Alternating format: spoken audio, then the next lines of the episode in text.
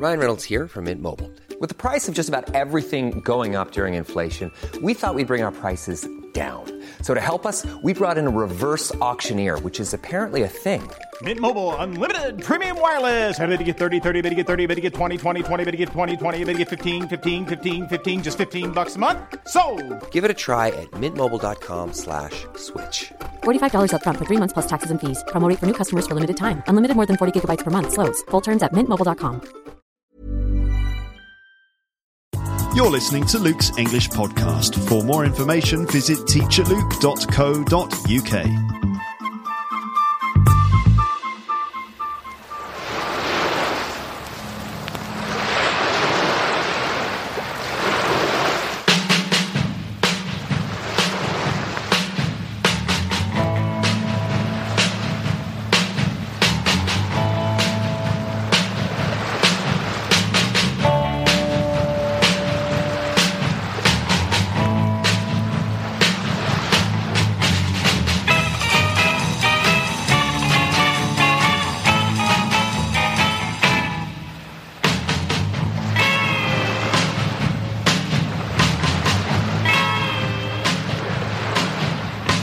Hello and welcome to Luke's English Podcast and this special series called Marooned with My Music.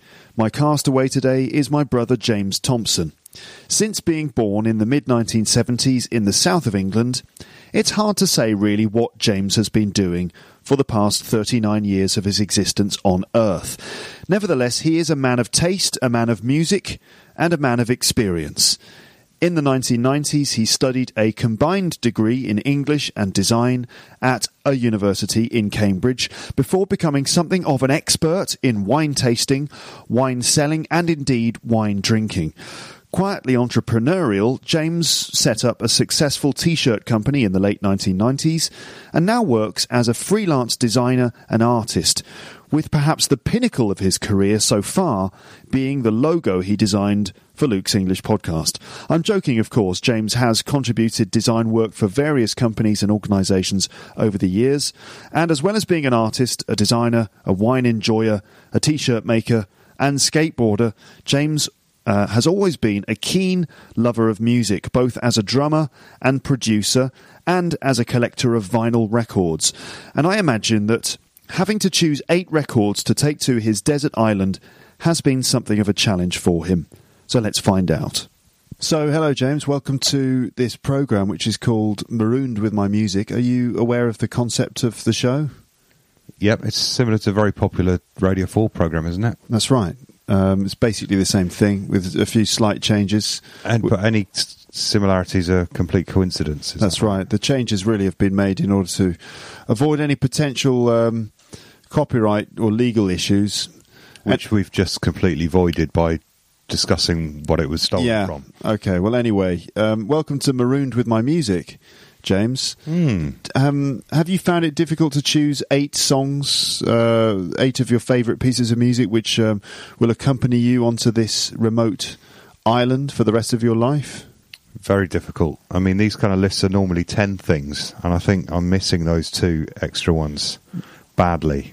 Okay, well, let's see. Can I just ask quickly, have you got the music from that series? From that series? Yeah. No, I'm not using that music. You're not? Oh, it's a shame. Why? Do you need that music? It kind of sets the tone, doesn't it? Nice. You could write something that sounds very, very similar to it. That's pretty much the same thing.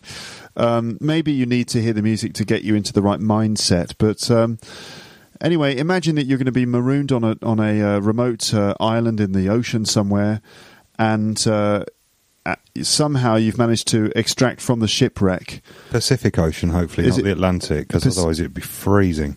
It could be the Caribbean. Caribbean, ooh. Could be. We don't really know. I think it traditionally is more Caribbean, isn't it, if anything? It's Polynesian?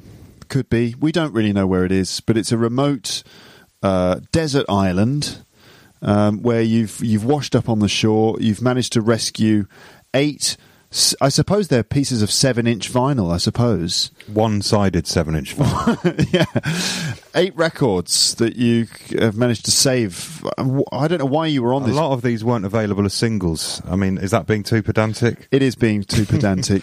And wouldn't it be more likely I'd have an iPod, but the salt water sort of deleted most of them? The salt water has got into your... No, I don't want an iPod. I want the vinyl, please. Okay. You've managed to rescue 8 pieces of vinyl from your collection. I don't know why you were transporting all of your favourite pieces of music across the sea, but you were, and somehow the boat sank and you've washed up on the island. Am I the only survivor? You're the only survivor. Jesus, what a tragedy.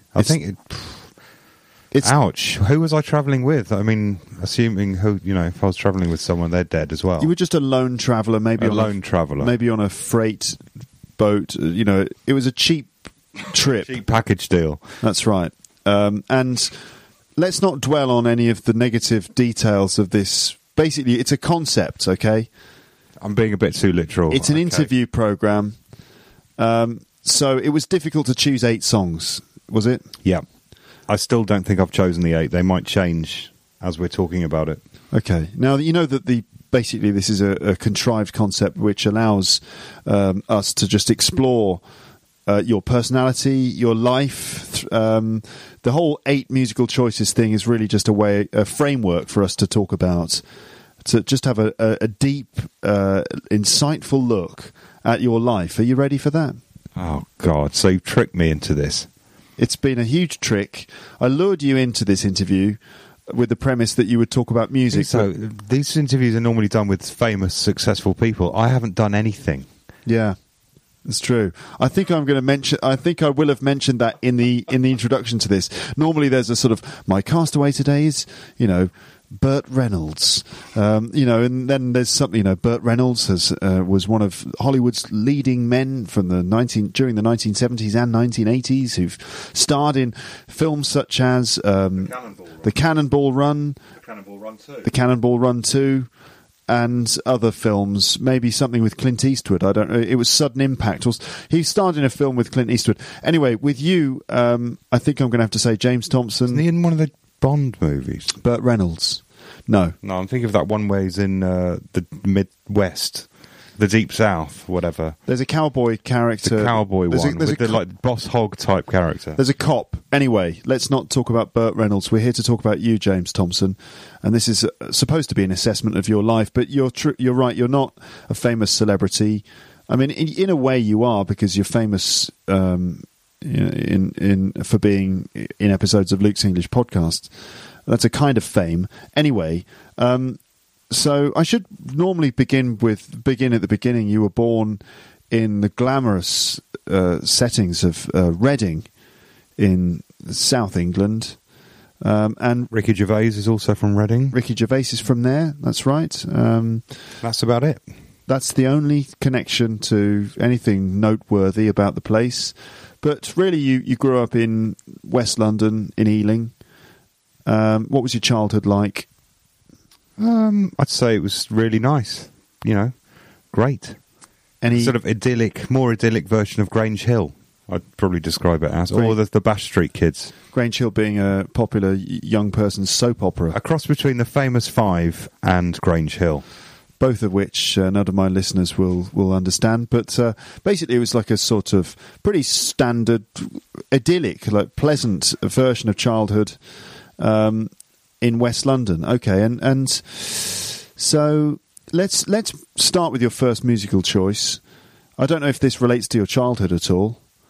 Let's see, what's your first record? Well, Luke, my first record, which would be on 7-inch vinyl, because this did come out as a single, is by my first musical love.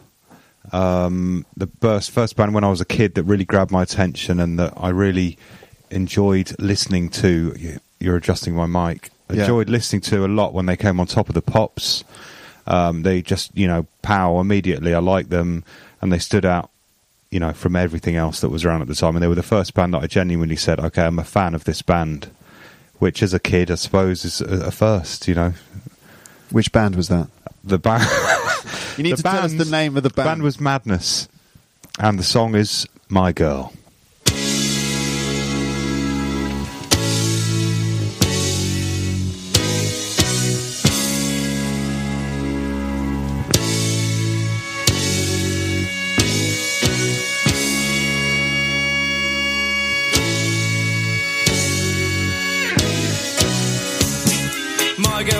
me.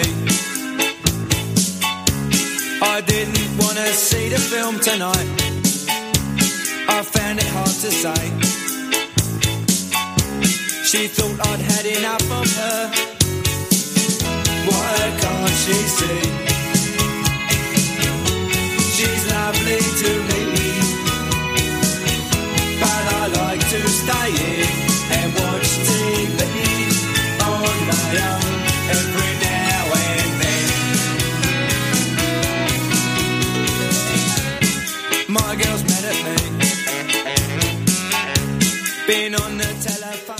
So that was My Girl by Madness, an extract. I don't think I can play the whole thing. Legally. Illegally either. But that was an extract from My Girl. Why that particular track? Because obviously they released lots of hit singles, Madness, in the 80s when you and I were both growing up. Why that one in particular? Are the lyrics particularly poignant? It's a particularly good song. And it's just perfect in every way. No, I don't know. Just like, I mean, I wish we could listen to it. We don't actually have the access. Well, we do, but we don't have time. I'm going to be adding the tracks in later in post-production. Yeah, you're adding them later. So My Girl's, I kind of feel like, yeah. We argued just the other night. If you imagine them all in a pub, it just reminds me of being 11 years old in London and thinking, you know, this is someone talking directly to me about what life is probably going to be like as a grown-up. Madness also did a track called Baggy Trousers, which was all about sort of school days and stuff like that. That might have been a better choice considering what I was just talking about, but I chose My Girl. How were your school days? You went to North Ealing School originally, and how were your early school days? Do you remember anything about them? They were pretty fun. I had some good mates. We used to sort of spend a lot of time roller skating, BMXing, skateboarding, running around, throwing berries at garage doors. Did you actually do any studying? Oh, at school. Yeah, I didn't mind school at that age. It was quite nice. It was quite a nice school. I had some good friends there. It was no real nastiness, to be honest. It was a generally all-round pretty nice place to go to school, I think. Okay. I don't really remember it very well, to be honest. It was up until... I probably remember more about your life than you do. That was up until the age of about 11. And then, because our dad got a job in Birmingham, working at BBC Pebble Mill in Birmingham, we moved, didn't we? We moved from the built-up area, the hustle and bustle of West London. We moved to sort of middle of nowhere in Warwickshire, right? So... what was it like for you moving to a new school? So this is a real rags to riches story, as you can tell. It's more of a town to countryside story. It was great. I mean, it was great. It was cool. We had lots of, you know, new friends, and we'd play in the lane, which was more of a lane, less of a street or a road like we'd been used to. Country lane. Grass verges, and we did the same kind of things. Great fun. I seem to remember it was just summer all the time for quite a long time. But was it... which was good. I had a paper round, you know. I used to ride around the village on my paper round and started going to another school, which wasn't quite so idyllic as the first one. But it was still quite a good laugh. What was difficult about moving to the new school? Probably having a slight London accent when all the other kids in school were Brummies. Sort of standing, and it's also starting a year in rather than starting with everyone else at the start. Meant that you kind of stuck out a bit. So I was the new boy for quite a while. And you kind of get picked on a bit, or you get a bit of undue attention. But I made friends pretty quickly, so I did all right. It was fine. Do you have any fights at school? A couple of minor ones, maybe. Did you win those fights? Yep. Okay. No, not always. It was not serious, just the odd, you know, little scrap. It's quite normal for boys to have a few fights at school, isn't it, I suppose? Yeah, I think I had a pretty good average. Okay. All right, then. Now, let's move on to song choice number 2. What's your second record? This one definitely reminds me of the bedroom I had in our house in Solihull. Just, you know, when a certain song reminds you of a certain place. Yeah. And just tell me about the Happy Mondays, which were, again, the second band that I really kind of thought, okay, this is the band, this is me all the way through. They're like representing you, or they speak directly to you. In a similar way that Madness had sort of caught my attention. And this was the first track on the second side of the tape LP that I actually bought. In Woolworths. You bought it on cassette? Yeah, I bought it on cassette. And I went to see them live as well. It was the first gig I actually ever went to at the NEC, which is a huge stadium almost, isn't it? Do you remember how old you were? I think I was 15 or maybe 14. It's quite 15. Quite surprised that you were allowed to go to that gig at such an early age. I think it was at the NEC. It wasn't at some sweatbox. You know, it was at sort of a reputable venue. Yeah. And I was going with a few mates. And it was just amazing. And Donovan supported, the old 60s singer-songwriter Donovan. And which group are you talking about here? The Happy Mondays. Okay. Shall I shut up and... No, I want to know more about why you like the Happy Mondays so much. Well, we went to see them live. They were brilliant... Brilliantly shambolic, I should say. They weren't exactly professional, but they were brilliantly entertaining, and the tune sounded really good as loud as they did, and the bass really, rips through you. Mm. And that was when you were allowed to play gigs loud. They've turned it down a bit these days. And it was just great fun. Just really good fun out with my mates, and, my first can of beer on the train. Well, not first, but, Did you have beer on the train? Yeah, stole a couple of Dad's beers, I think, for the journey really? There, yeah. So you were, 14 or 15? No, I wasn't. I was 15 or 16. Oh, okay. All right. And so I must have had all of 2 beers that night, crazy. We weren't buying beers in the venue because we were too young. Mm. But anyway, it was a brilliant gig, and they're a brilliant band, brilliant album. Bob's Your Uncle. When was this? 1988, maybe? No, it's 89? No, it's 1992, isn't it? Oh, no, you're right. 88 is the first album. 1990. Okay, so... It's 1990. Happy Mondays, the album is Pills and Thrills and Belly Aches. Yep. I think it was released in 1991, I'll be honest with you. No, it's 90. Okay, could be 90, could be 91, but you went to see them live, maybe 1991... I saw them live in 90, I think. You saw them live in 1990? It was the year the album came out. It was the tour for Pills and Thrills. So you would have been 15? Yeah. Yeah, okay. Well, let's listen to this track. What's it called? It's called Dennis and Lewis. And actually, this is the song that Tony Wilson, Google him, had played at his funeral. Wow. Okay. And Tony Wilson signed the Happy Mondays. He owned Factory Records, which is the label that signed the Mondays. Which city do we associate with the Happy Mondays? Manchester. Okay, so let's listen to Dennis and Lewis by the Happy Mondays, who are from Manchester.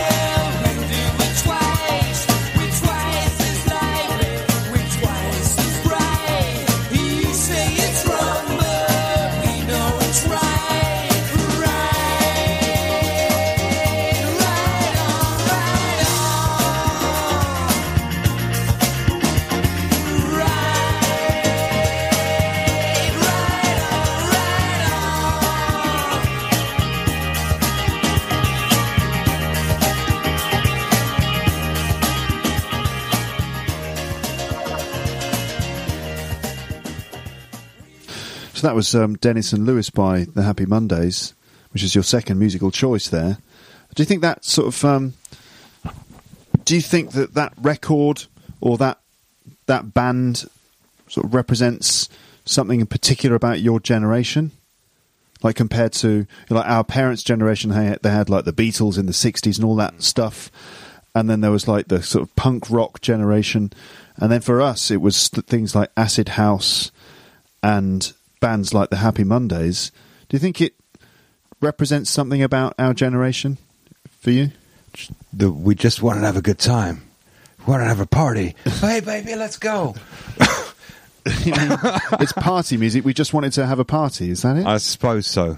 Without the 80s was a little bit pretentious, possibly, or a little bit what with like new romantic, glossy, very glossy and very style oriented, and the 90s kind of was more fun oriented, if that makes any sense, or more getting back to basics and dropping some of the padded shoulder pads and stuff like that. So there was more substance to it.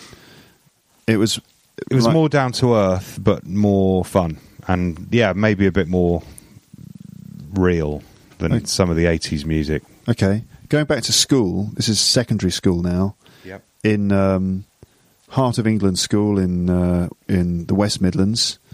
And what do you remember about your secondary school experience? So after having moved to the countryside and starting at a new school, and you dealt with that fairly well, what were you like as a secondary school student as a teenager? Probably pretty average academically, certainly not bottom of the class, but not really making an effort enough to be top of the class either. Probably just I enjoyed some lessons. I generally enjoyed the experience, I think. I didn't really like sport that much. Was there a particular subject that you found that you were better at than others? Quite like history, quite like English literature and language, quite like art. Well, I didn't really understand a lot of the... I thought all art had to have some deep meaning behind it. I didn't realise you could just paint anything you like and work out the meaning later. I thought everything had to be conceptual in some way, and I just thought everything had to have a deeper meaning than it needed. So it doesn't have to have a deeper meaning? Not really. I think it's better just to do something really good and big and bold and just do something rather than fretting about why you're doing it. Do you have any artists that you particularly like nowadays? I'm not really too up on it, to be honest. But you don't have to be up on it. I mean, you just need to know what you like, don't you?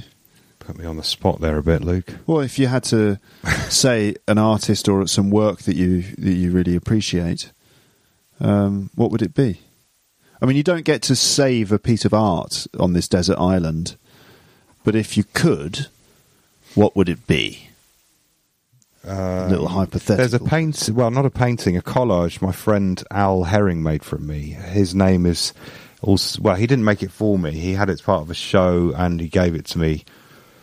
He's an artist illustrator known as Mysterious Al. You can look him up on the internet. Graffiti, you know, addicts or whatever they're called. Graffiti graph heads might have heard of him. Mysterious Al. So I've got one of his collages on the wall, and I like that because it's handmade and it's mixed media collage mixed with bits of paint splatters and different. All sorts of media in there, and it's framed really nicely. Okay. But he's not really traditionally art. He's more, I don't know, it's nice anyway. Okay, all right, very good. Now, let's move on to your third musical choice. We've had the Happy Mondays, the first one, of course, being...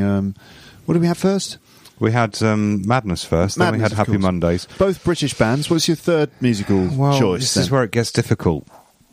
Am I allowed to say what I've got? You know, as no, backed up. No, you just choose one. Just have to choose one. Oh God, it's hard. Well, I was going to choose the Beatles because growing up, the Beatles was like a member of the family to us. And they were just around pre-birth. I'm sure we were listening to the Beatles in the womb. So I really wanted to choose a Beatles track, but everybody chooses the Beatles. And just to be different, I'm not going to because I can't think of one that really nails it either. They're such a wide-ranging band, and I like them as an albums band, and I like bits of their albums. Like, I like the second half of Abbey Road, and I like bits of Sgt. Pepper, but I don't like other bits of Sgt. I don't know, they're a band that I'd like to make a best of and take that with me. Of the Beatles? Yeah, the best of the Beatles, my version, which would be all the weird ones, like I Am the Walrus, and most of Magical Mystery Tour I prefer to almost anything else they've done. I like the weirder stuff they did. The more psychedelic, the better. For the Beatles, I think. But I'm not going to choose it. I'm sorry. I'm not. I'm going to go with Black Sabbath, Hole in the Sky. All right. Now, just tell me a little bit about Black Sabbath before we play this track, would you please? They're another band that kind of, you know, when you first hear them, you think, wow, and they really make an impact on you. Well, they did for me anyway. they're just incredible. There's no one else like them. They're not heavy metal, despite what a lot of people think. They're heavy rock, based in blues rock, but then sort of pitched down a bit into sort of the devil's key, whatever that is. I think it's D minor, isn't it? D minor. Augmented D minor 7th or something. Yeah. D minor 9th. Satan's own. And they're a unique entity. I think almost they kind of prove the existence of channeling, where people say that, you know, it's almost like a force flowing through them when they create something. Is that what it's called? Not channeling. What's the word for it? I don't know. It's almost like you're the medium, and it's flowing through them. Because a lot of them, they've said many times that when they were knocking these songs out, they just came out of them. I think that's without trying. That's what all musicians say. Mm. They say that when they're really on the money. Yeah, when they're really in the zone, they're creating music that they're not authoring it. They're just allowing the music to come through. Yeah. So Sabbath are like that, a very primal band, and a lot of people probably sneer at them, but I think they're immensely powerful. More than you could ever imagine. And this track is called Hole in the Sky. Yeah, it's not an obvious choice. It's just one I like at the moment. I might change my mind about this tomorrow, but right now I would choose this one. Okay, so here it is, Black Sabbath, Hole in the Sky, from Birmingham, nonetheless. Aston in Birmingham. Ozzy Osbourne on lead vocals. Tony Iommi, guitar. Geezer Butler on drums. And another bloke. No, Geezer Butler on bass. Oh, really? And Bill Ward on drums. Oh, okay. All right. Here they are then. Black Sabbath. Take it away.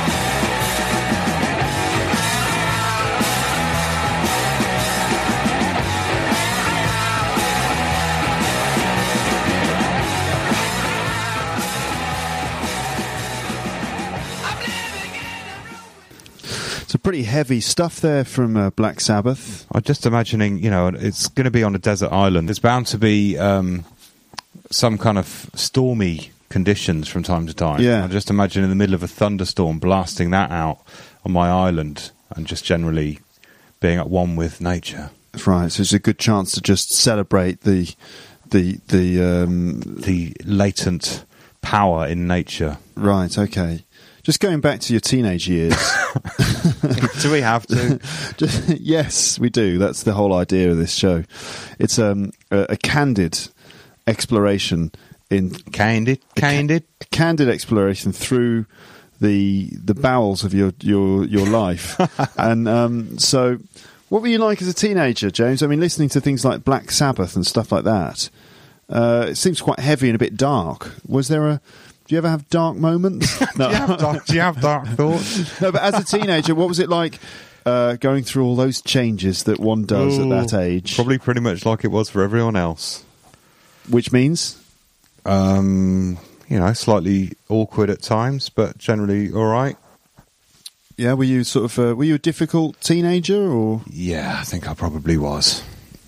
Okay, you'd know more about that than I do. Okay, everyone listening to this, he was a bloody nightmare. Okay, moody. You know, he used to answer back. He'd hide in his room, playing loud music. He was antisocial. It was awful, basically. So what was it? What was running through your troubled mind during that period? Was it troubled, or was it basically all right for you? Were you just like, I'm having a great time, just leave me alone? What was going on? Jesus, I don't know. Bloody hell! I'm going to storm off in a huff now. That's what he would have done At that time, we were doing just this. Leave me alone. Just leave me alone. So unfair.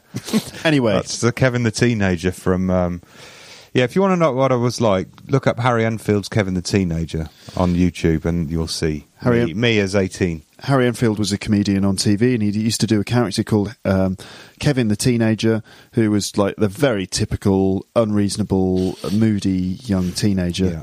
But then again, around about the same time, I really started getting into skateboarding quite a lot. So that got me out of the house, probably burnt off a bit of aggression, and saved my life. Okay.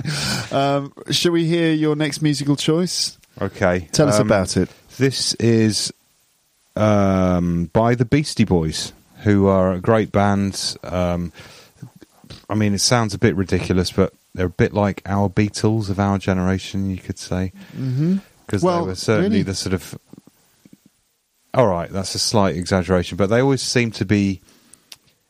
Well, close that. I don't know. Can we delete that bit? No, you can't delete it. No, I'm just. But what I think you're saying is that as the Beatles were sort of cultural ambassadors, and they sort of cultural leaders, innovators. They sort of led, but they also reflected what was going on at the time. Really, more than any other band I can think of. They were kind of alternative to culture, and yet sort of leading culture at the same time. Yeah, but also it felt like they were part of you, whatever you were doing.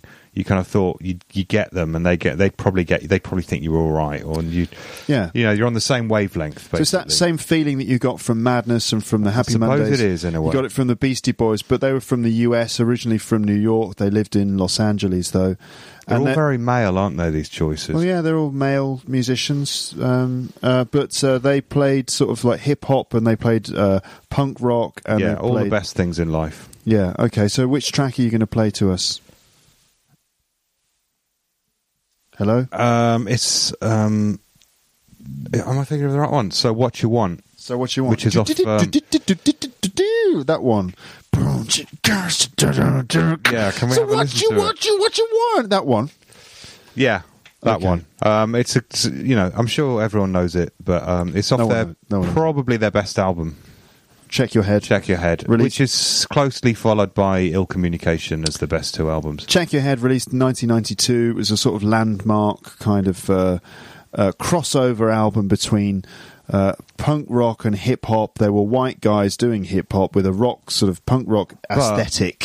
And also they had double bass and slightly slower, cooler, funkier stuff. They had jazzy, funky sort of stuff as well. And also that album just sounds amazing because it was all recorded on old analog gear and recorded onto tape. So it's got that old-school funk, slightly distorted in the studio sound, which you just cannot fake. Mm. And a lot of it was taken from live takes and then chopped up later. Okay. Like I found Ad Rock did a lot of that. They'd have these long jams and then he'd cut them up later and make the riffs out of the jams. Okay. Base the track around that, then add, put a beat over the top, whatever, put some scratching and guitars and whatever else, and you've got an amazing, head-checking mixture. Okay. So this is So What You Want by the Beastie Boys from 1992.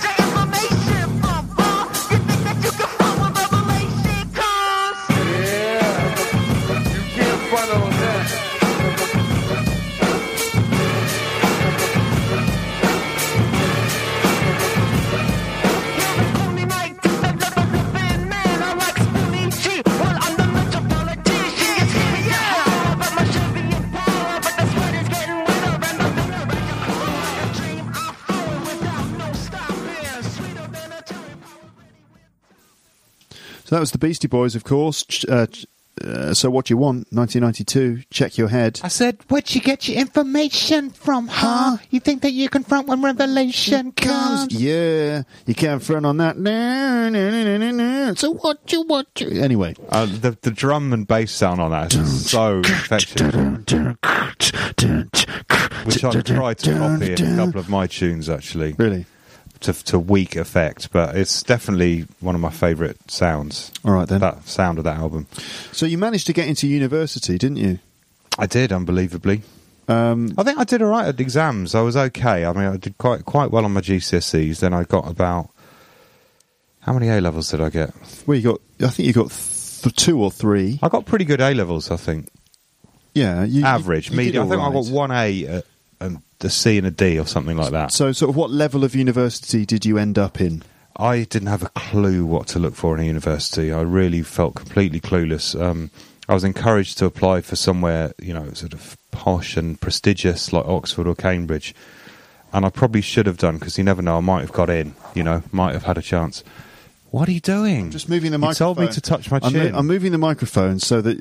You told me to hold it there. Yeah, but yeah, that's right. Just there. Speak right into the end of it there. Right, like that. That's it. Okay. Exactly. Brilliant. So, is this suddenly much louder now? I'm sure everyone likes you more now. What was I saying? You were saying... Yeah, so I should have applied for a really prestigious university, but the whole idea just sort of really put me off. And I didn't... It felt completely alien to me to go to some of these amazing universities. And I just wasn't that focused on that kind of thing. So I ended up going around a few places, and I just picked one I liked the feel of, I liked the look of, I liked the town. Because obviously at college, you've got to be at a good student-friendly town. Yeah. So I chose Cambridge, and I went to Anglia Polytechnic University. So wait a minute, you went it's actually quite a good college, I'll have you know. So you didn't go to Cambridge University? No. You went to university in Cambridge? But I didn't actually try to get into Cambridge, so for all I know, they would have welcomed me with open arms. Well, to be honest, you couldn't have got in because you didn't have the grades. You needed, didn't I? No, you needed like three A's, three A-level A's. I didn't think it was quite that strict. I thought they let the odd chancer in, you know, to keep the place interesting. No, they need like top-level grades to qualify for their courses. That's why you didn't go to Cambridge. Well, all right. I don't think that's strictly true. I don't think you need all A's. I think you do. Can we check? Can you check? Can someone check that, please? Wait a minute. I'm going to pause it and then... Oh, I can't be bothered to pause we'll come back to that. I'm pretty sure that to get into Cambridge University, you need, like, all A's across the board in all your subjects. And I say you don't. Okay, necessarily. Well, it's a help, but I don't think... Anyway, let's move on. So you got into university, and how about your university time? It was... Living away from home in Cambridge? Yeah, I mean, I did live in a really grim part of Cambridge, actually, for the first year, called North Arbury, which you can look up on Google Street View if you want, Arbury in Cambridge. And you'll see it's not quite the dreaming spires that Cambridge is known for. It was extremely grim and depressing, and me and this guy I'd never met before were living in lodgings, which means you're living with a family. And I was living with this old couple and another student called Neil, who was another Midlander, as it turned out. He was from the other side of Birmingham. And we got on great, but didn't really encourage each other's work rate very well. And I did have a very good time at university, too good a time, so much, in fact, that I got an incredibly crap grade at the end of it. But, you know, what can you do? You can't go back, can you? But you can. You can. Well, I could go back. That would be a bit weird. I'd be a mature student, one of those creepy mature students. Mm-hmm. It would suit me perfectly. All right, so... No, it was fine. I did all right. I got my degree, just a really, really bad one. What did you study? Weirdly, a combination of English and graphic arts, a split degree, which is unusual but not impossible. English literature, and graphic arts, and you can do modules from both subjects to build up your degree. What do you remember doing on the English side of things? What do you remember reading? We did the usual stuff like media studies. That's always quite interesting. But didn't you read any particular texts? Oh, yeah, I read quite a lot of the Romantic poets, and I read like John Donne, and he's quite good. And who I particularly like is William Blake. He's very good. Check him out. William Blake. But overall, I was far more focused on having a good time all of the time. Okay. That's a Spinal Tap reference. Spinal Tap is a comedy film, which I will tell everyone on Luke's English Podcast about at some point. Let's have another musical choice. This is, what, number 5 now, is it? Yep, I'm running out of options, and I've got too many left in the few that we have left. I'm going to have to ditch some. It's going to be horrible. You've only got time to rescue another 4 records, so what's number 5 then? Well, I'm just going to take them as they come. Number 5 is A Tribe Called Quest with... Clap Your Hands. I think that's what it's called. Can we check? Okay, let's check.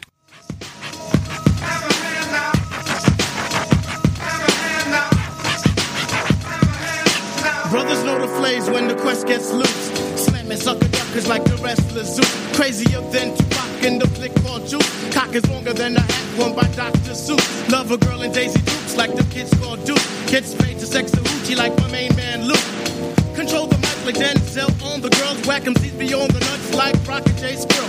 The worst thing in this world is a sucker MC. Favorite rap group in the world is EPMD. Can't forget the daylight due to originality. And if I ever went solo, my favorite MC would be me. If I talk up in the house, I give a shout out to Snoopy. Peace to all the resters. To hell with the groupies like Rafa Savazzi, Brooklyn to Dodger, Laverne to Shirley, Rerun to Roger, Rentus to Stimpy, Laurel to Hardy, Q-Tips and Piper. They mash up the party, kick the rhymes and more rhymes, kick the beats and more beats. We'll have you scratching in your head like Shaheen on techniques. For those who wanna oppose and take a stand, but for now, just shut your shit and clap your hands.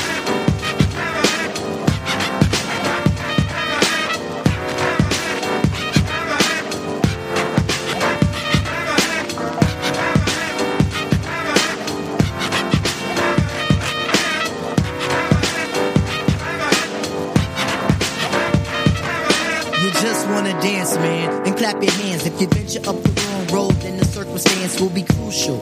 I got hundreds of rhymes that'll suit you. So listen, the abstract intuition is very, very worthy. I could fill you out from Russia to Jersey. So that was A Tribe Called Quest with Clap Your Hands. What a gem. So why that one? Just a brilliant album, brilliant tune. The lyrical flow of Fife being this like cheeky sort of like character, and then Q-Tip being really smooth and slow, and they just had a lot of personality. Some amazingly good beats that I think Q-Tip made, and they're just sick, man. Sick meaning good, I think. Yes, yeah. Okay, that's a bit of London slang. But wouldn't you agree? That's one of the best albums of all time.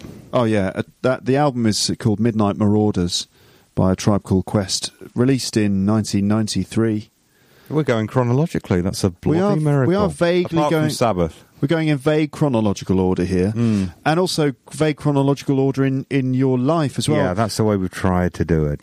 You did your university thing. You had a very good time all of the time. You emerged from college with Let's brush over that. I got a degree. You got a degree. Just leave it like that. Let's say that. And so, what was the next move? You stayed in Cambridge for a while. You launched a T-shirt company, I believe. That was later. In between that, I worked in a wine shop in Cambridge. Uh-huh.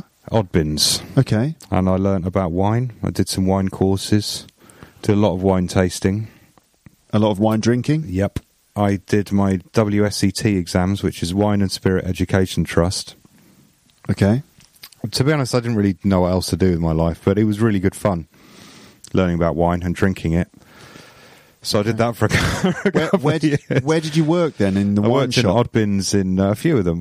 Pretty much all the Oddbins in Cambridge. There was about 3 or 4 of them. And I worked in King's Parade, Parker's Piece. What the hell was that one called? That I can't remember. Anyway, different wine shops in Cambridge. A few different wine. There was 2 on one street and 1 somewhere else. Okay. And it was mainly just selling students booze all day.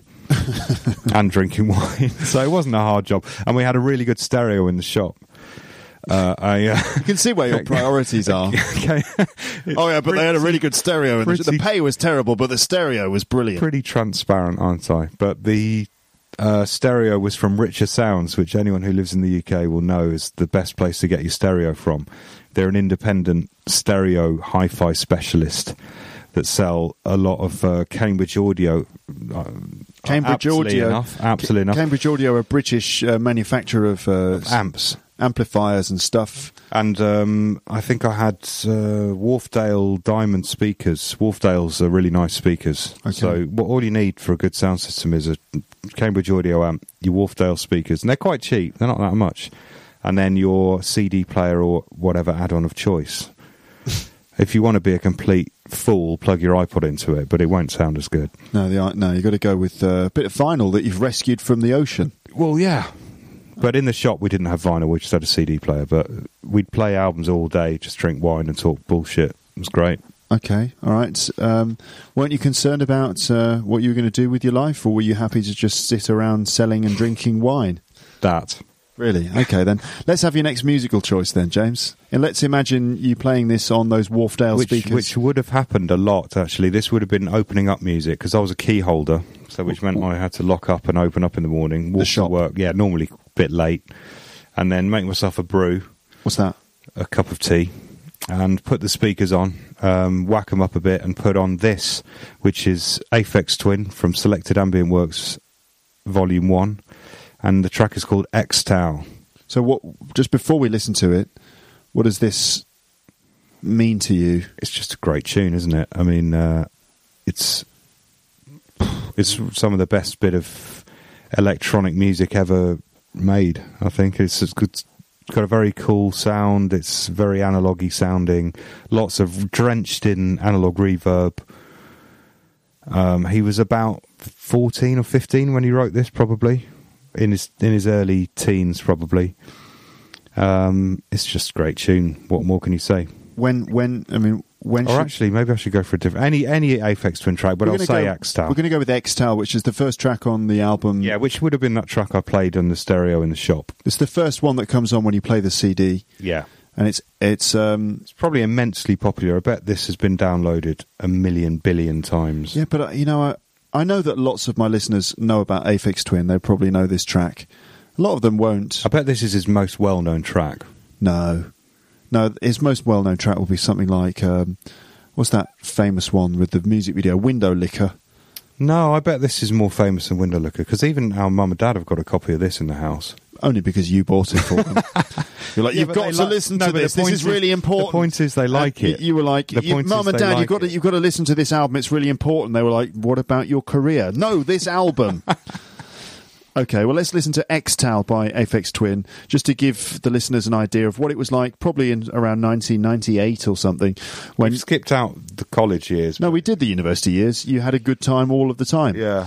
And you didn't do that much work, but you got a degree, and then you ended up working in a wine shop selling wine and drinking wine as well. Okay. And you would arrive a bit late in the morning in the shop, and you'd open the door with the key master, and then you'd put this on the CD with a cup of tea. Turn off the burglar alarm. And then these are the sounds that would be emanating from your Wharfedale speakers in the shop as customers drifted in, students wanting to buy some cheap wine.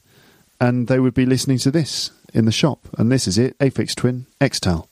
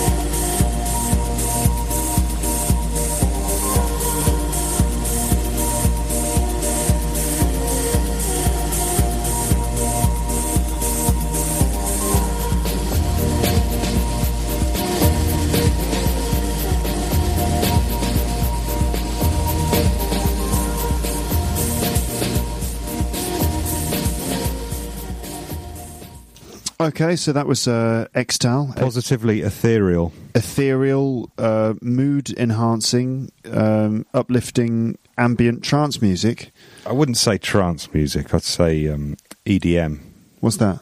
No, I wouldn't really. IDM. What's that mean? Intelligent dance music. Oh, intelligent dance music. Ooh, it's intelligent. What was so intelligent about that? I'm only joking. That's what people call it. I didn't make that term up. Okay. It's just I'd say it's ambient house. How? Ambient techno. No, it's ambient techno. Okay. It's UK ambient techno. Sort of thing you can dance to, but it also has a sort of ambient atmospheric quality that you can help you relax if that's necessary. Mm. Like, for example, if it's an early morning and you just arrived at the shop to sell wine to students. Let's not dwell on that. It wasn't a long period in my life. Okay. Well, what did you do after working in the wine shop? Then I hung around Cambridge for a while, not doing very much, and then I moved back home, which is always a mistake. Yeah, moving back to mum and dad's. Moving back in with the parents. Bad move. How old were you? 20s, 22, 23? 20-something.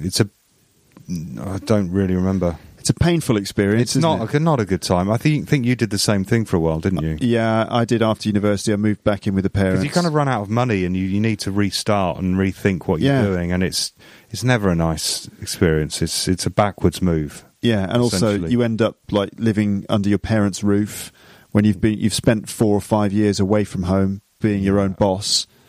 And then suddenly you're back to where you were as a kid again. Yeah, in the local pub, which was fun. There were fun times to be had with the local mates that we had around there, but it definitely felt like a backwards move. Can you tell me about the T-shirt company which you set up? Yes. A friend of mine from college, were chatting one night, and I said, let's start a T-shirt company. And he just went, yeah, all right. And so we went about doing that, and I moved up to Sheffield. And we were quite successful for a while. Yeah. We were sold in a few local places, a place called Borough, which is a cool Sheffield shop. We were sold in Harvey Nichols eventually. A department store. The department store. I can't remember which one. Your T-shirts were available in some shops in London and stuff? Oh, yeah, they were available in London, yeah. Okay. And they were available all over the place. A few sort of notable musicians and rock stars were seen wearing your T-shirts. They were actually filmed, for example, at the Glastonbury Festival. I remember watching... the coolest band in the world. Travis, which no one really knows about anymore. They just came and went, didn't they? Yeah, they were sort of like the Coldplay of their day. Yeah, they really were. They never managed to make it to the international levels of fame. They never made it to the next plateau, did they? That's true. But Glastonbury 2000... was it 2000? It was 2000. I remember we were both watching it on TV at Mum and Dad's house. Yeah, it was one of those days when we were holed up in your bedroom watching Glastonbury on a black and white television, and we were watching it. And the headline act of the whole festival. I mean, bearing in mind that these days the festival is headlined by the Rolling Stones and Bruce Springsteen and stuff. The headline act of the festival, they came on. It was Travis. They were singing their big hit, "Why Does It Always Rain on Me." And what was he wearing? He was wearing one of your T-shirts. In fact, that's probably on YouTube. I've never looked that up, actually. Yeah, Travis... And he'd adapted it. I mean, it was very weak, to be honest. But the T-shirt was one of those home taping is killing music T-shirts. What's that? Which is a logo that used to be on the back of record labels. And it's common now. You see them all over the shop. But at the time, I don't think anyone had really done it. I hadn't seen it on a T-shirt anyway. So it's no big deal. But the T-shirts were really high quality. So it was almost like a slightly trashy slogan on a really high quality, well-made, sort of made in UK as well. They were made in Sheffield. They weren't imported from China or whatever. It was really good stuff.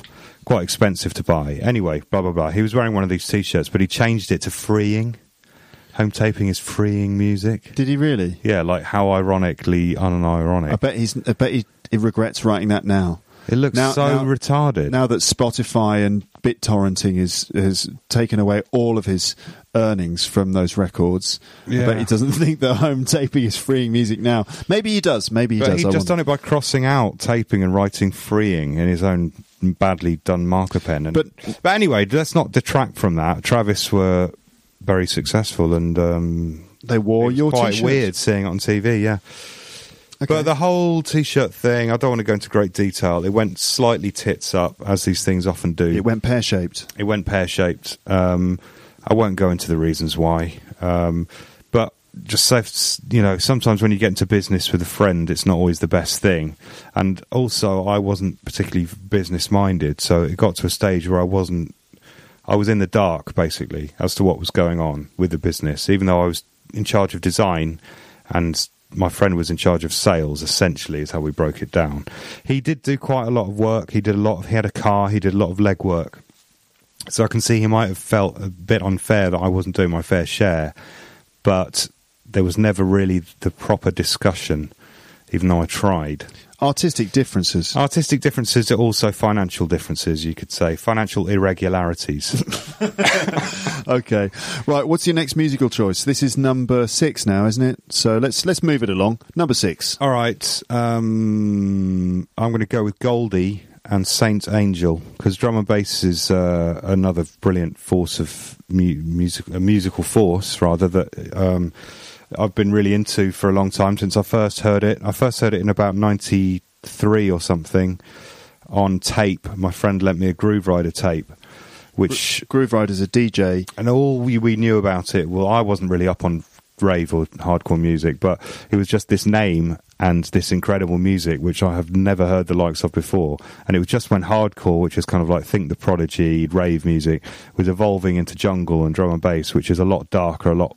more kind of dub inspired, so a lot more minimal, sparse, scary. A lot of it is very dark and really, really, really atmospheric, like nothing you've ever heard. And it's really stood the test of time, I think, a lot of drum and bass and jungle, compared to house and techno and a lot of other stuff from that time. Sounds really cheesy now. You could even say it's timeless. Which ironically is the name of the album. Q Goldie, and this is Saint Angel.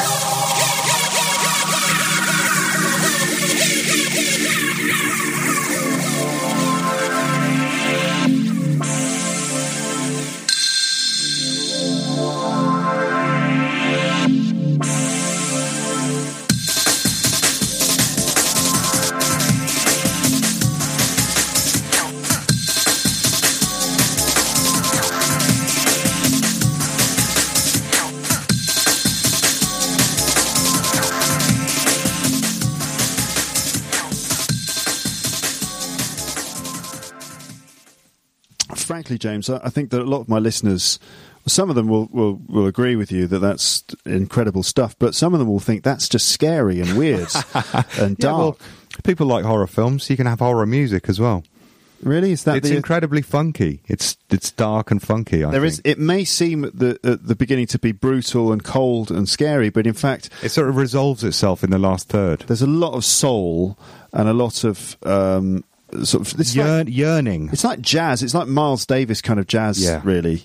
Okay, then. And it's just brutally hardcore played through a loud sound system, you know. It's like a physical experience. Yeah. It is a physical experience. Okay. So after the T-shirt business and all that stuff, you did move to London, ultimately, and you worked... Thank God. I actually... Probably with the help of my mum and dad, who probably said, come on, sort yourself out, go back to college or something. Sort your life out, stop listening to this weird music. Yeah, for God's sake, what's that strange music coming out of your bedroom? So I went back to college and I did a quick one-year course at the London College of Printing, which is in Elephant and Castle, which is a kind of hipster hub now. But those days it was a little bit more grimy. Still pretty hipster, though. Did a design course like everyone else, but I'd always been into design. I'd done this T-shirt thing. The pen. Sorry, I just dropped my pen. It's all right. You can pick up the pen if it's really important to you. James just dropped a pen, and it suddenly became the most important. Well, I kind of forgot I had to talk into the mic. Anyway, I went to college and I did a graphic design course. I'd already been doing graphics for the T-shirt business anyway, and I was self-taught, so I had a head start on everyone else. Yeah. And I did some quite good stuff, and, you know, kind of definitely one of the better students in there from some of the other stuff people came up with. Met a cool guy called Moto, Japanese guy, who Luke is mates with now as well. Went to visit him in Tokyo a couple of years later, and you know, it led to lots of, you know, good times. And I actually, off the back of that course, hang on, have we missed out New Zealand? When? Yeah, well, we haven't got to that yet. Look, I know your life better than you do. You do. So after doing the design course, you then sort of... I was living in London, and guess where I was working? Oddbins, the wine shop. Yeah, a different one. One in Chiswick. So you worked at the wine shop again. After you did the design course and you sort of tried to set yourself up... I started doing the odd few little jobs from home, freelance jobs. I learned website design, taught myself, learned Flash, which is sadly kind of redundant now, but started getting a few bits of work to supplement my Oddbins work. While I was in Oddbins, I met a girl called Anna, who was a Kiwi chick from New Zealand. And after we'd been going out for a while, I want to condense that. I can condense it. After you'd been going out for a while, her visa ran out, so she had to go back to New Zealand, and you went, all right, I'll come with you. Instead of breaking up, I might as well see the world. I'll go to New Zealand. And so you went to New Zealand. You spent 2 years living down under in the Antipodes in New Zealand. Yep. So what was it like living on the other side of the world in the southern hemisphere for a change? It was brilliant. Living in Wellington, which is a really cool city. Well, they call it a city. It's very small. It was great. It was brilliant. Lovely place, lovely people. Can't fault it. Really? Yeah. Okay. Got back into skating again. There was quite a good skate scene there. So I had people to skate with. I had some cool flatmates who were a really good laugh. One of them was a chef, so he was always cooking these amazing roasts. Lived in an amazing house called Number 1 Thompson Street in Wellington. Perfect. Check it out if you live there. If you live near there, have a look. Thompson Street. Number 1 Thompson Street in Wellington. It was just made for you, wasn't it? And really? There was a deck, as they say in New Zealand. Dick. Shall we all sit on the deck? A deck. Which is like kind of veranda, about a sort of a place outside. Where we'd have big barbecues, and this chef guy would cook big joints of meat. Lots of joints of meat. It was good fun. Good time. I joined a band while I was there called Cop Car. Sort of punk band? A pop punk band, or poppy, not too pop. Okay. Punk band... that were actually quite like now. At the time, they were never really sort of heavy enough for me. I always thought they could have a bit more distortion in there and be a bit wilder, but listening back to it now, I actually like it quite a lot. Okay. You also did some design work as well in New Zealand. Yeah, that's a good thing. In the second year, my flatmate left and basically passed me on to her job, which was in-house designer at a group of restaurants and other businesses. So I was really jammy. I basically said, get me an interview, go on. Even though I hadn't really had enough experience at that stage. And she said, oh, okay, I don't think you've had enough experience though, James. And I went, yeah, but just get me an interview, go on. So she did, and I got the job and did that for the next year. And that really set me up as a job as a designer and art worker. Okay. Artworking is getting stuff ready for print, not just digital, so it's a slightly different set of skills. Okay, then. Very good. So what's your next musical choice, then, at this stage? This is number 7, penultimate one. Going right back to the start, because this was kind of on a par with the same kind of time I discovered the Mondays, probably, at school, because Richard Sexty first played me this album, who's a good friend of mine. I used to skateboard with him. Richard Sexty. And he had a cool older brother who had lots of punk and post-punk albums, so he introduced me to a lot of late 70s music, and it was at his that I first heard the Sex Pistols on vinyl with No Feelings.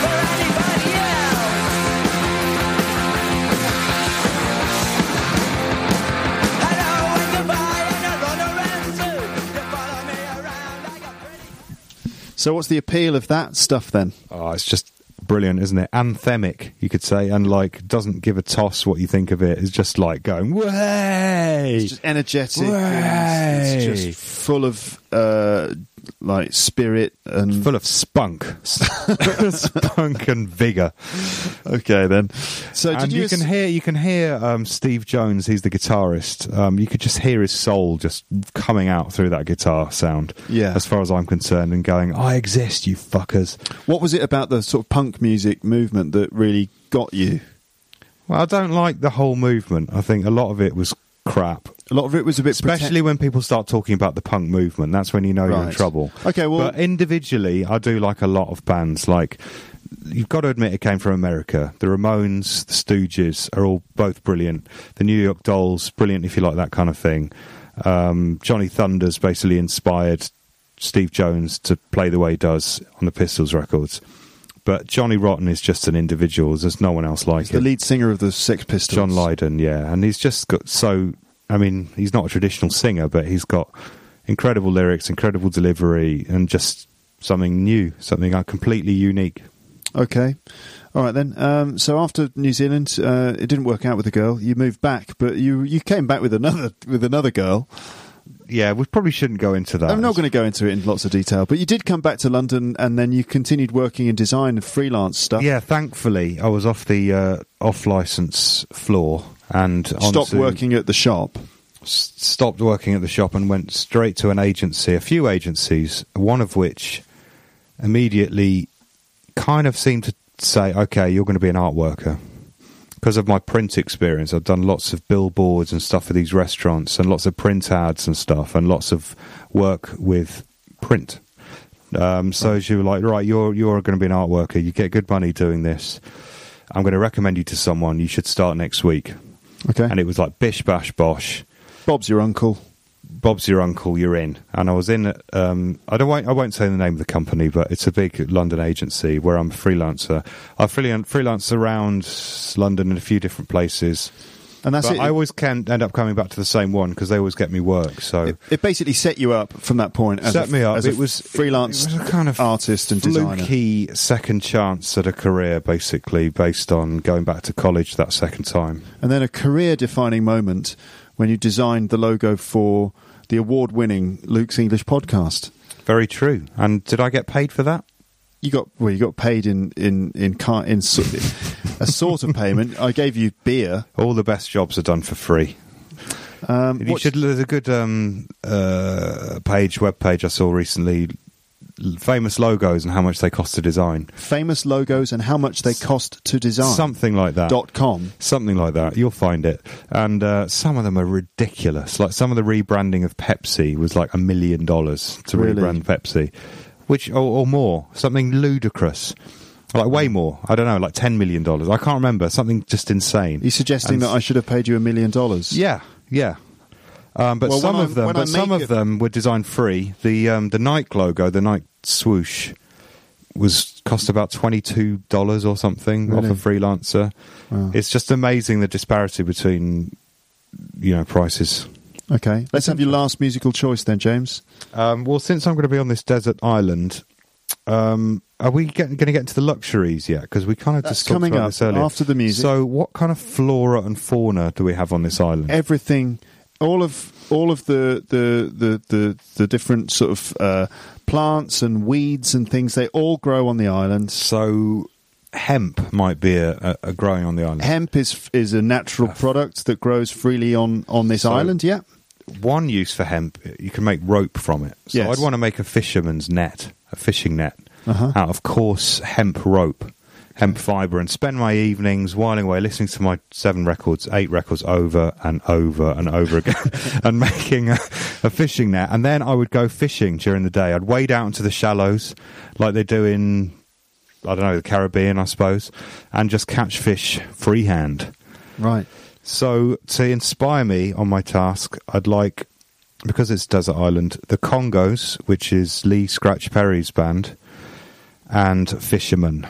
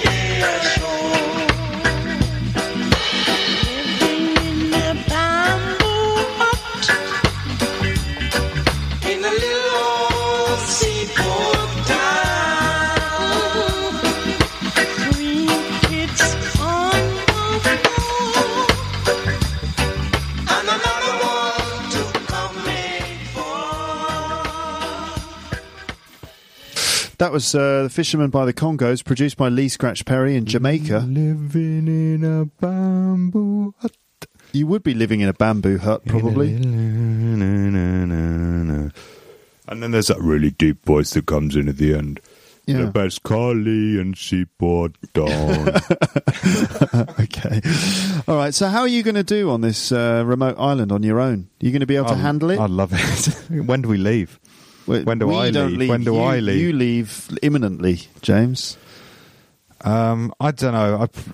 I kind of think I'd quite enjoy it, but I think the not knowing would get to me. You know, am I ever going to be rescued? Am I going to be here forever? No one cares. No one's going to rescue you. In fact, everyone's glad. No, I'm joking. Well, I'd start building a raft pretty much straight away or thinking about it. But I don't know if I'd go out and it would just be something to do. I might be quite comfortable, might be quite happy there. But who knows? Maybe after a few weeks, I'd just crack. Yeah. But I like to think I could handle it. It's just with the survival aspect, getting enough calories a day, that would be the hard bit. Finding food and all that stuff. But if there was plentiful food and fish and hemp to work with, I think I'd probably be all right. I'd probably be all right. Okay. So you also get to choose one luxury item. You get a couple of books. I'm going to give you the Oxford English Dictionary and also the complete works of William Shakespeare. Why not the Bible? That's traditional. Okay, in the BBC show, they give you the Bible and the complete works of Shakespeare. You can have that if you prefer. I think I'd prefer the Bible to the dictionary, not because I'm religious, but because it's got more of a story. Okay. You know, you're going to be pretty bored out there. You need all the entertainment you can get. Okay, then. And, you know, you never know. I might become a god botherer. Maybe. All right, so you can have the Bible and the complete works of Shakespeare and another book. Shakespeare would be great. I would be happy with the complete works of Shakespeare. That would keep you going for a while. All right. One other book, I thought about this before, and it's really, really hard because once you've read a book, you kind of want to read another one. It's not like music that you can keep coming back to like 100 times. You'd only want to read a book maybe 3 times max. But I'll just choose my favourite book of the moment, which is, or of the last few years, which is Jake Arnott's The Long Firm. And Jake Arnott is a London-based writer who writes about sort of historical events, mainly based in London and Britain, but he writes his own spin on it. He writes about fact as fictional characters, so a lot of his stories are based on real people, but he'll write his fiction around the true events. And it's sort of the world of organised crime and politics. Well, it's organised crime, politics, the establishment. There's all sorts of things that touch on things that have been on the news recently, like dodgy rings of people in power doing dodgy things, and it touches on lots of the whole range of society, from lowest society to the high society. It also includes the shadowy underworld of what goes on. And it's quite pulp fiction-y, it's quite pulpy, but it's actually got hidden depths, I think. It's like crime stories which have like extreme significance in terms of like actual events and things. Yeah, and he does people really well. He writes stories from each chapter is from a different person's perspective, and you really feel they are real people. And they have real emotions, and he just writes people really well. So you could be some good company there on the desert island. Yeah, and there's a good character called Jack the Hat. Have you read the book? Yeah, I have. Yeah, the chicka. Yeah, he's a sort of speed dealing old school gangster that drives around in a Ford Zodiac and listens to a lot of reggae music. Well, he ends up in reggae clubs where he meets his clients, and he's like quite starts to kind of get into the ska music of the time. Right. Okay, so you're going to have Jake Arnott, The Long Firm, and you also have a luxury item which you can rescue. Which one would you like? Oh, my God. I hadn't thought about this. Rizzler? Maybe my skateboard, please. Okay. And I can think about trying to build a mini ramp out of... hemp? Out of ply that I find... washed up on shore. Okay. Because there's a lot of pollution out there in the oceans. So who knows what might wash up. Right. You can have your skateboard. Just be careful of your shoulder, okay? Don't dislocate it again. Because there are no hospitals on this island. Unless you make one out of bark or something. I don't know. All right, so there you go. You've had your luxury item. You've chosen your book. Now, unfortunately, there's been a freak storm, which means that all of your records are being washed away and you only have a chance to save one record that you would like to have. Oh, only one. Which one's it going to be? Oh, God, if you could only choose one. Don't do this to me. Well, it doesn't matter because it's not really going to happen, is it? But I still find it really hard to choose. I'm going to have to hurry you, I'm afraid. I'll go for the Congos and Fishermen because it would fit. Okay. It would fit the environment. It's just a really... It's got a bit of everything. It's got a bit of soul. It's got a bit of disco. It's got a bit of rock and roll. I can imagine you with dreadlocks. And I would grow... Well, I'd grow one dreadlock at the back, maybe. I don't think I'd have so many on the top. But I'd probably be in good physical shape because I wouldn't have any fat on me at all. No. I'd probably look great, actually. You would compared to how I do now. Working hard with your hemp net. I'd have a good tan.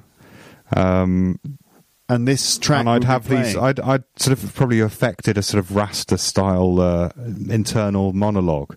So I'd probably just be like someone crazy, a crazy man. A Rasta style internal monologue. We're going to go down. We going to go down the beach now. We're going to get some more fish now. That's a bit racist, Luke, doing that accent. I don't think it is. I think it's all right. If it was Italian, it wouldn't be racist, would it? No, I think it's fine. There's nothing. Hey, well, I'm going to go down the beach and get some pasta. Just to let you know, there are lots of Italians that listen to this. I'm not sure if there are many Jamaicans.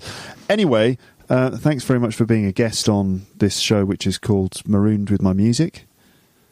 Thanks a lot. It was kind of weird. I don't really feel like I deserve this great honour, but thank you very much. You're welcome. And thanks. When do I get to do yours? Can I interview you next time? Yeah, of course you can, yeah.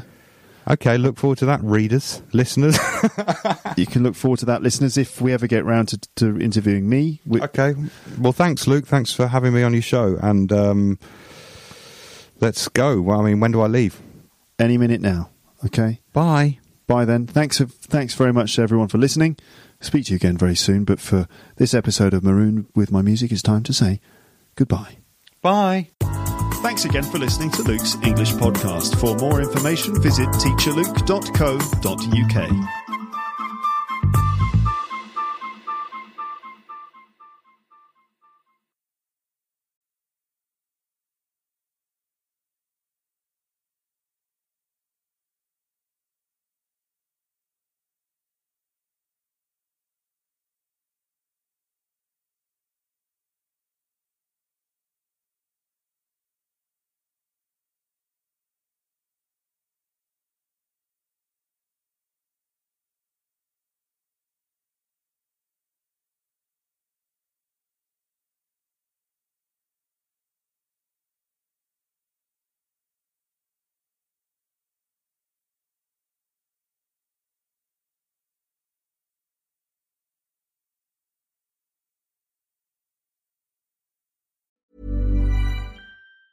Mom deserves the best, and there's no better place to shop for Mother's Day than Whole Foods Market. They're your destination for unbeatable savings, from premium gifts to show-stopping flowers and irresistible desserts. Start by saving 33% with Prime on all body care and candles. Then get a 15-stem bunch of tulips for just $9.99 each with Prime. Round out Mom's menu with festive rosé, irresistible berry chantilly cake, and more special treats. Come celebrate Mother's Day at Whole Foods Market. If you enjoyed this episode of Luke's English Podcast, consider signing up for Luke's English Podcast Premium. You'll get regular premium episodes with stories, vocabulary, grammar, and pronunciation teaching from me, and the usual moments of humour and fun. Plus, with your subscription, you will be directly supporting my work and making this whole podcast project possible.